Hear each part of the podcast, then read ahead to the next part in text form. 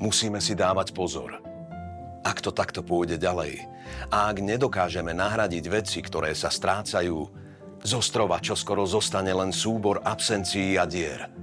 Napokon sa celkom vyprázdni a všetci zmizneme bez stopy. Toto je úryvok z knihy Ostrov bez pamäti od Joko Ogavy. Kniha, ktorú som si dnes pre vás vybral, ma oslovila najskôr svojim názvom Ostrov bez pamäti.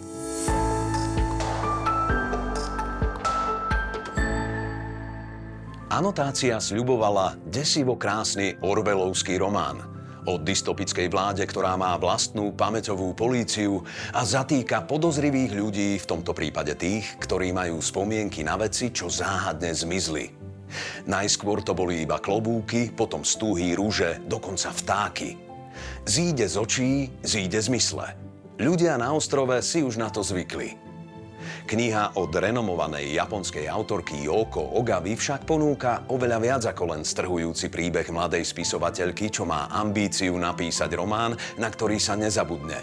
Príbeh je znepokojivý a pomerne ľahko uveriteľný.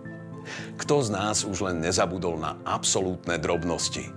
Ľudská pamäť je ako sito. Tie najmenšie čiastočky ňou pretečú, ani si nevšimneme. Keď herec v divadle zabudne texty, môže sa spoľahnúť na kolegov. Čo ak všetci kolektívne stratíme pamäť? Čo ak ju už strácame? Pred podobnou otázkou stojí aj hlavná hrdinka knihy Ostrov bez pamäti. Je možné nestratiť sám seba vo svete, kde sa všetko stráca?